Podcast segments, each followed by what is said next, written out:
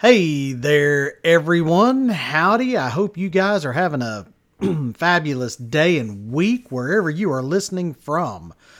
So, welcome to podcast number eight of Once Upon a Time in Texas. Man, oh man, I tell you what, this has been a crazy ride so far. Um, I hope you guys are really enjoying this. Um, I do spend a fair amount of time each week uh, putting this little podcast together just a little bit about Texas and legends and lore and myths and all that stuff, and a little bit of history and stuff sprinkled in there too. But I really have been having a ball uh, putting all this together. I'm getting lots of great feedback um, from everyone and cannot thank you all enough for all the support. I even had my grandmother from Oklahoma listen to last week's podcast, and uh, we were talking about the Texas State Capitol building, a little bit about the XIT Ranch, and uh, she just shot me a, a, text a few days ago, which uh, happy birthday, Grandma. My grandmother turned uh, 90 years old at the beginning of March, so love my grandmother. She's awesome. And so uh, she texted me and said, Hey, this is really interesting uh, that you did this because she got to meet one of the inheritors or owners of the XIT ranch at some point. I don't know if it was recent or not, but I know she was a docent with the Cowboy Hall of Fame there in Oklahoma City for a long time. She may still be, I don't remember. But she got to meet lots of neat people and still does meet lots of neat people. So she said this inheritor was really a neat guy, and he explained that they had struck oil on the XIT ranch, which is really what kind of skyrocketed the ranch as well but he also showed kind of a genealogy of the family that owned the ranch, and it included uh, the famous cowboy actor Randolph Scott. Um, if you don't remember uh, from the movie Blazing Saddles, you know, where the, the new sheriff comes to town and the people are kind of giving him a hard time, and the sheriff looks at him and goes, You do it for Randolph Scott and everybody takes off their hats and like this choir in the background, Randolph Scott. And anyway, they all agree to go along with him. But anyway, uh, that's really that's cool stuff, Grandma. Thanks for sending that to me. Um, so another little fun aside with my grandmother, uh, me, my mother, and grandmother are talking about maybe doing a little uh, bonus, I guess, to Once Upon a Time in Texas, for lack of better words. Um, and call it something like coffee with grandma or something like that. And anyway, she's she's a bit of a history buff too. She's really interesting, and uh, if we can get her onto this podcast some for a little extra bonus stuff, then I'm going to do it. So anyway, again, uh, welcome to podcast number eight of Once Upon a Time in Texas. As always, I am your host, Michael Mitchell. Uh, this podcast was written and produced by me. And when I say produced, I use that word uh, very loosely because, as you can hear, I clear my throat. Uh, I really don't do a lot of editing. It, this is just me. You're you're getting the raw deal right here. But it is written and produced by me. We do have a sponsor, uh, Miracle Mortgage, which is me and my friend Debbie. So if you know anyone moving to or in the great state of Texas, have them look me up. Y'all can find me at themichaelmitchell.com. Uh, me and Miracle Mortgage can help you get a home anywhere in Texas. Of course, remember, we finance dreams, not mortgages. All right. so today, let's go ahead and dive into some of the most intriguing tales of Texas's past. And this is just a few that I pulled out, but let's give it a whirl. See what we can do. So, what would Texas um, be without, uh, you know, lore? And of course, you know, with lore comes bandits or outlaws. And let's start off with an interesting one. And I'm not going to dive too deep into this one because I think I want to do a separate podcast on it later. But, you know, everyone knows about Billy the Kid and there is actually some controversy as to whether he actually died at Fort Sumner, New Mexico, at the hand of his friend, if if you believe, you know, the movies, Young Guns and Young Guns 2, which were great movies, by the way, in their own right. Um, and then also, of course, you know, one of my favorite soundtracks of all times, uh, Young Guns 2, which was all put together by Jon Bon Jovi. So it's awesome. So if you don't remember, you know, I'm going down in a blaze of glory. Yeah, that was Young Guns 2 soundtrack by Jon Bon Jovi. And who knows, if Jon Bon Jovi hears my little podcast, then howdy, Bon Jovi. Man, I sure appreciate you. That uh, that soundtrack was kind of the uh, I don't know. I listened to it a lot when I was a kid. Still blare it away. My kids are like, "Oh, Dad, this old music." I'm like, "Shut up. This is good stuff." anyway, so if you believe that Billy the Kid died at the hand of his friend Pat Garrett in Fort Sumner, or did he actually live kind of in somewhat relative ex- obscurity? Um, you know, for the rest of his life, and he passed away an old man in the 1950s, named Brushy Bill Roberts in the town of Hico, Texas. Who knows? Um, I'll dig into this later, though. You know, I've, I've been to Hico. I've checked out some stuff. I've not been to the Billy the Kid Museum there, um, but I have been to Fort Sumner, and I have seen the the grave that's claimed to be Billy the Kid. and uh, anyway, I didn't know until doing a little bit of research on this particular podcast that there was actually a guy in Arizona that claimed to be an old Billy the Kid as well. Who knows? I'll get into that later. Let's do a Billy the Kid one later. But you know what? Let's jump into someone that you may or may not know now. So, our first story, our first legend and lore of this week um, is going to go back to the days of the Wild West. Outlaws roamed, and justice was often found at the end of a six shooter. Yeah, justice in the barrel of a loaded gun. There you go. There's another Young Guns 2 uh, soundtrack. Thanks, Bon Jovi. One of the most notorious bandits uh, of the time, in late late 1800s, in this area was this feller named Sam Bass, Samuel Bass. So he was a bank and train robber who really terrorized Texas in the late 1800s. I say terrorized Texas. I guess really he kind of terrorized Texas and kind of terrorized some other places. So we'll talk about that. So Sam was born in Mitchell, Indiana. Ooh, that sounds like a fantastic time. Or time. Pff. Sounds like a fantastic town, just based on the name. You know, in my humble opinion, of course, you know, Mitchell, Indiana. TheMichaelMitchell.com. Anyway, so there you go. So he's born in Mitchell, Indiana in 1851. Um, he is orphaned right before his 13th birthday. There's not really any discussion as to why he was orphaned. It doesn't say whether both of his parents died or what. But anyway, right before his 13th birthday, he is orphaned. And he's raised after that time uh, by an uncle, and there's really no information on him uh, at least that I could find. Uh, but they do know that he, you know, Sam Bass leaves home about 19 years old.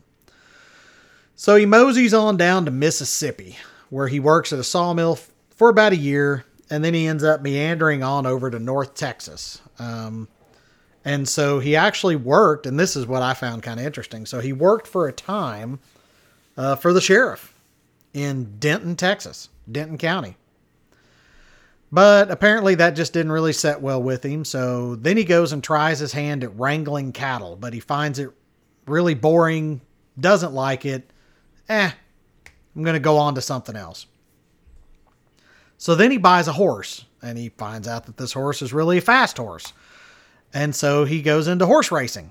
And so he races this horse and he lives off the proceeds for several years, you know, challenging people to a race, winning, winning money, living off those proceeds. And apparently he did pretty well at it because he did it for a while. But then, as horses do, uh, the horse got kind of old and ended up being too old really to race. So he partners up with this guy named Joel Collins. and they decide that they're going to do a cattle drive. I guess they were kind of the ringleaders, the straw bosses, whatever. And, and they're going to do a cattle drive. They're going to head this up for several ranches down around San Antonio. And so they get everything set up. They get, I guess, all their wranglers and cowboys together, and they drive the cattle north to Nebraska in 1876. so this is where things start going sideways for old Sam Bass. So he ends up squandering all of the proceeds from this cattle drive, which keep in mind, you were putting a lot of faith in in people that were driving your cattle because they're taking all of your cows, they're driving them north, and uh, you're expecting those people to return with your money. And uh, Sam Bass apparently decides, nah, he's going to cruise on up there to Deadwood, South Dakota, and promptly proceeds in squandering all of the money from the cattle drive while gambling. So, anyway, apparently, this just kind of pisses old Sam off. He's now broke. He and his buddy, Joel Collins, are both broke. And so then they decide, you know what, we're we're gonna, I guess, just be honest guys a little bit longer. And so they jump in and they tried working as freighters. So, freighters, these are guys that are hauling wagon loads of stuff around for people or across the plains or whatever. And then they just decide arbitrarily, I guess, one day, this is really hard. It's really hard to make a living at it. So, you know what? This sucks. let's let's start an outlaw gang and we'll rob stagecoaches. I don't know if they sat down and did up a business plan or, you know, anything like that or if they were just sitting around drinking one night going, man, this freighter stuff is hard work. Let's just go rob stagecoaches. But anyway, um, so they decide, you know, screw this freighter stuff. They start their outlaw gang and they have a few hits, um, you know, robbing stagecoaches, but then they really hit it big when they robbed the Union Pacific Railroad gold train that was coming from San Francisco in 1877. So they hit the train in Big Springs, Nebraska, and they got about $60,000, which is about 1.65 million in today's money. And then they decide to kind of split up. You know, hey, we had this little outlaw gang.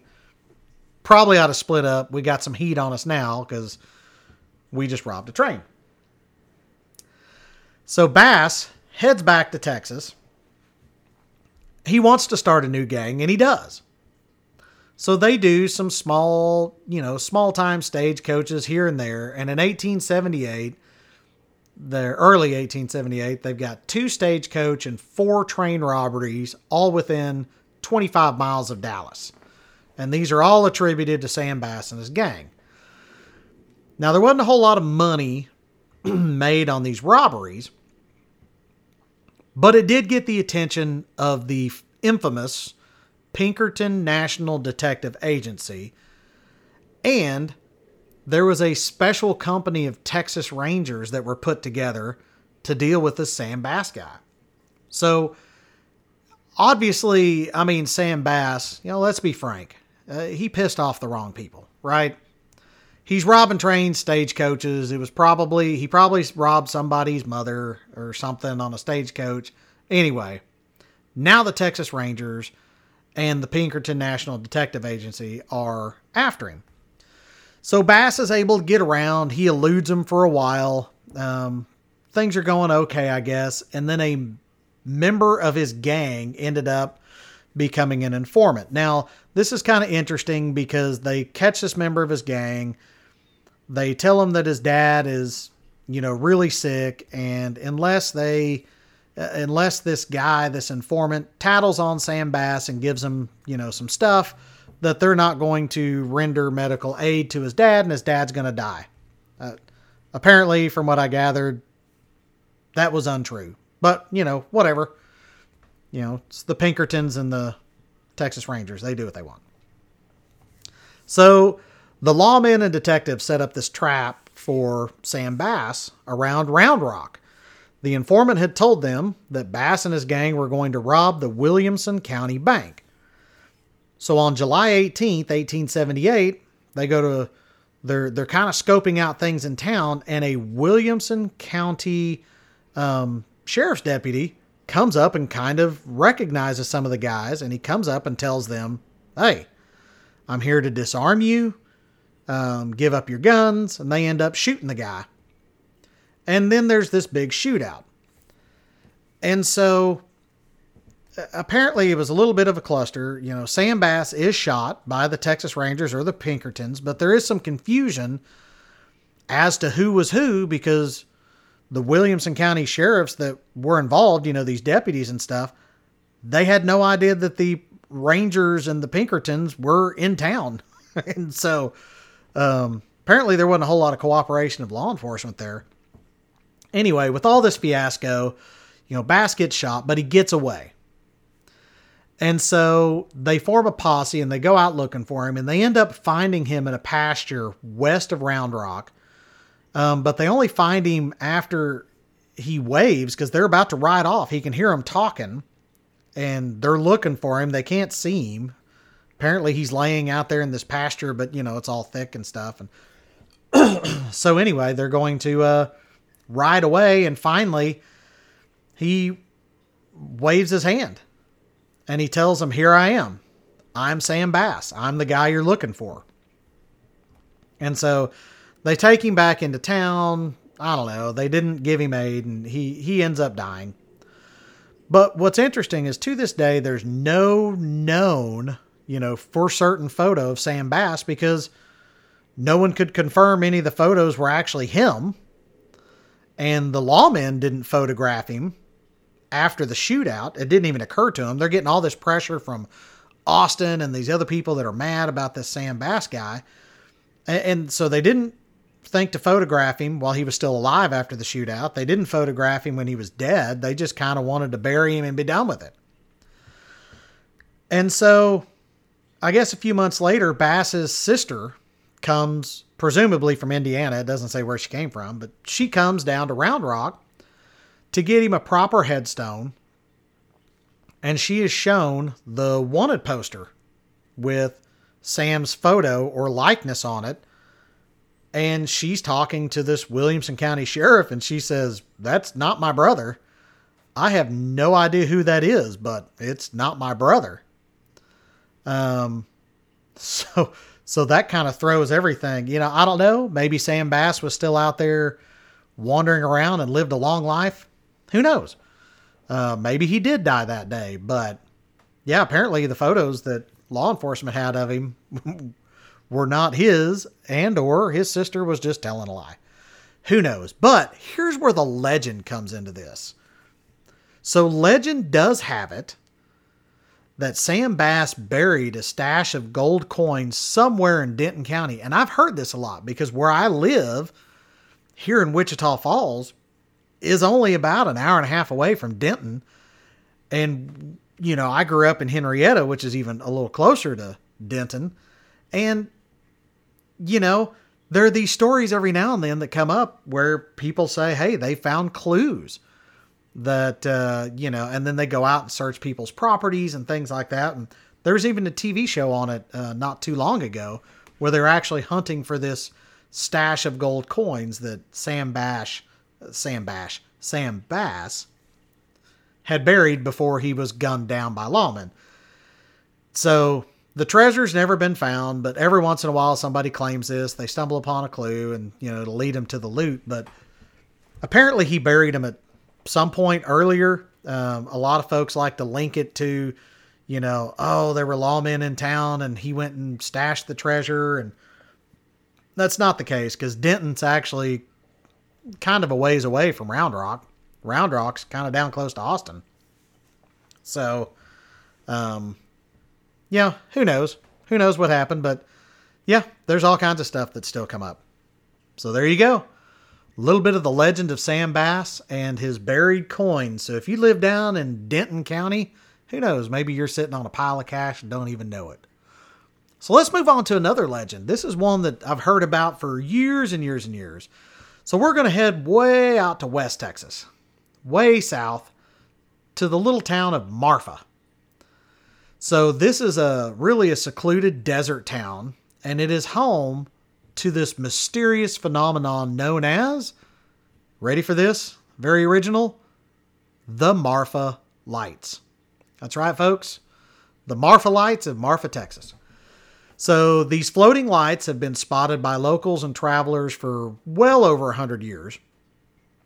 The first sighting was actually reported, you know, so so I've been able to find.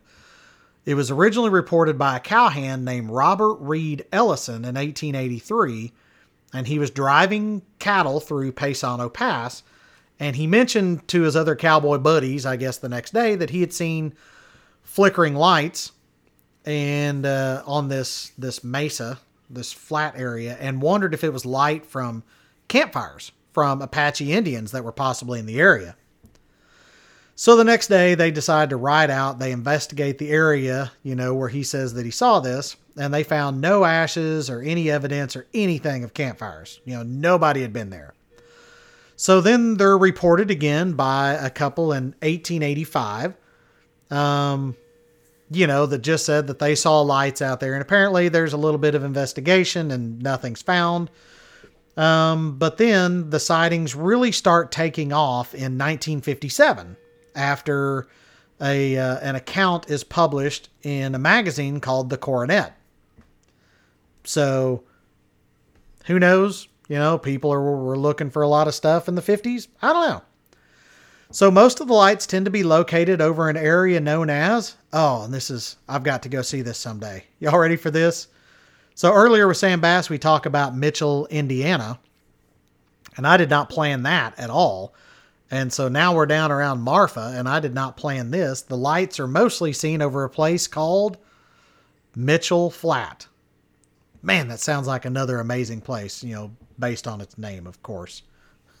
so, uh, they can be seen from a widened spot, a widened shoulder on Highway 90, about nine miles east of Marfa, and the lights are mostly reported to be distant spots of brightness.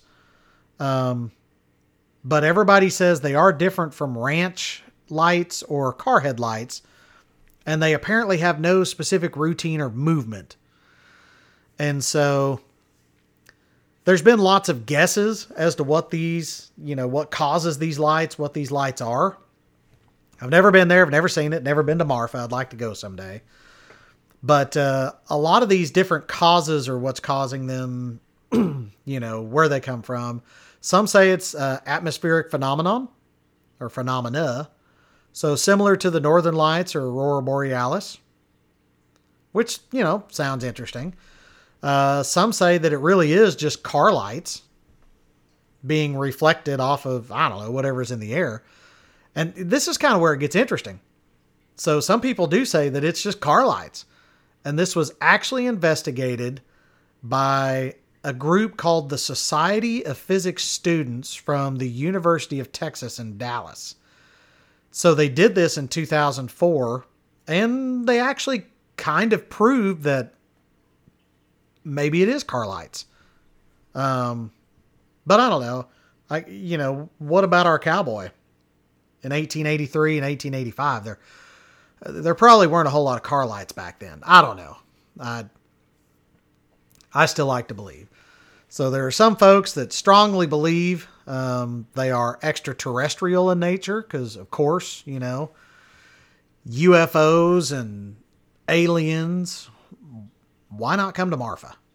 Sounds like a great day. And I, I, just, you know, again, I just say why not to that one? Why why couldn't it be extraterrestrials, aliens and UFOs just running around over Mitchell Flat down by Marfa, Texas? I think that sounds good. But the legend that I like most, and maybe this comes from my time in the Boy Scouts, and I'm a member of the Boy Scouts Honor Camper Society called the Order of the Arrow, which has a lot of Native American myth and lore and legend around it. But the, the legend that I really like most is that the lights are really just the spirits of Native American warriors from the past. And they're there forever reminding us that they are still watching. Wow. I mean, what do you say to that, right? That sounds like a pretty cool legend, and I, I like that one. So, whatever the cause, whatever causes these little orbs of lights, um, the Marfa lights do remain one of Texas's most interesting and enduring mysteries. Hmm. So, of course, let's go ahead and jump into another little Texas lore. And, and we're going to cover this a little more, but you know, another big lore, uh, Texas lore would not be complete without a nod to one of our state's most famous heroes that's right, Davy Crockett. You may all go to hell, and I will go to Texas. Um, yeah, so we like to hang our hats on that thing, and, and really, he was talking, I, I guess, to the state of Tennessee when he didn't get reelected, and he told some of the other state senators and legislatures, whatever, you may all go to hell, and I will go to Texas, which he was planning on going to anyway. But anyway, I like that. So Davy Crockett's born in Tennessee in, in 1786. And, you know, famously, he moves to Texas in the early 1830s, presumably to help fight for the region's independence from Mexico, which which isn't really correct. he he was coming here to do land speculation and other stuff. I mean, come on. Davy Crockett was coming to Texas to make a buck like everybody else in the 1830s. They were moving to Texas to make a buck. And so, but of course, you know, Texas lore, Davy Crockett, that sacred cow. He came to Texas to fight for Texas's independence. That's the only reason he was here. Yeah, not really. So he famously dies defending the Alamo in 1836. But uh, his legend has lived on. Thanks a lot to, you know, Disney and all the other stuff that, you know, all the movies that came out in the 50s and 60s and even 70s, they, they've really pushed that legend. And I'm not saying that Davy Crockett wasn't a cool guy. Um, but I will say that was one of the hardest biographies that I've ever read because the person that wrote the biography or autobiography, whatever it was, for him, wrote it like he spoke. And my God, it it was hard to read. It took me forever to read this book because you have to read it and then you have to reread it to make sure you understand what he's trying to say because it was written like Crockett spoke. and he was quite the storyteller. But uh, yeah, a publicist um, or a grammarian, he was not. So, anyway, um, Crockett's born, comes to Texas in the 1830s, dies in the Alamo. But according to some tales, Crockett's ghost still haunts the Alamo. Now, I've been to the Alamo several times. I've never seen Crockett's ghost. Of course, I've never been there at night, which apparently that's when ghosts come out a lot. But so he still haunts the Alamo. He makes strange noises inside the Alamo and moves objects around on the grounds. Because why not? I mean, if you're going to die famously and you're going to come back as a ghost, why not haunt a place like the Alamo? I, you know, I may just come back to a museum here in Wichita Falls and just be like, you know what? I'm going to move crap around and make noises just to weird people out. I feel like there would be a lot more to do in the afterlife, but you know, maybe not. Maybe it's just a boring place and we got to entertain ourselves. So uh, whether you not whether or not you believe in ghosts, um, there's really no no denying that Davy Crockett's legacy really really, really um, is is large. His legacy is a large one here in Texas history. So anyway, uh, do a little more research. There's a there's some great books out there. There's tons of great books about the Alamo. I encourage you to read them. One that I read recently was called "Forget the Alamo," which is actually uh, a very interesting and different viewpoint, I guess, for you know the Alamo and kind of how things went. Um, you know, it's I won't get into that right here, but yeah, I'd just say go read it. So there you go. These are a few, just three stories that make Texas such a fascinating and interesting place. So from fierce outlaws like Billy the Kid and Sam Bass to potentially paranormal activities, or maybe they're just car lights out in Marfa. Who knows? You know, there's there is no shortage of really intriguing legends and lore to explore here in Texas. And guess what? I'm going to keep doing it as long as y'all want me to. So there you go. Don't forget if you know anyone looking to move from or in Texas, send them my way. Send them to me in Miracle Mortgage. Find me at themichaelmitchell.com. Um, share this podcast with your friends and family. I do hope that y'all enjoyed this podcast number eight of Once Upon a Time in Texas. Um, it's always fun doing these. I love doing the research. So we will see y'all. Actually, I guess I'll talk to y'all next week when I come back for podcast number nine. So remember, folks, the stars at night are big and bright, deep in the heart of Texas. Y'all have a great week.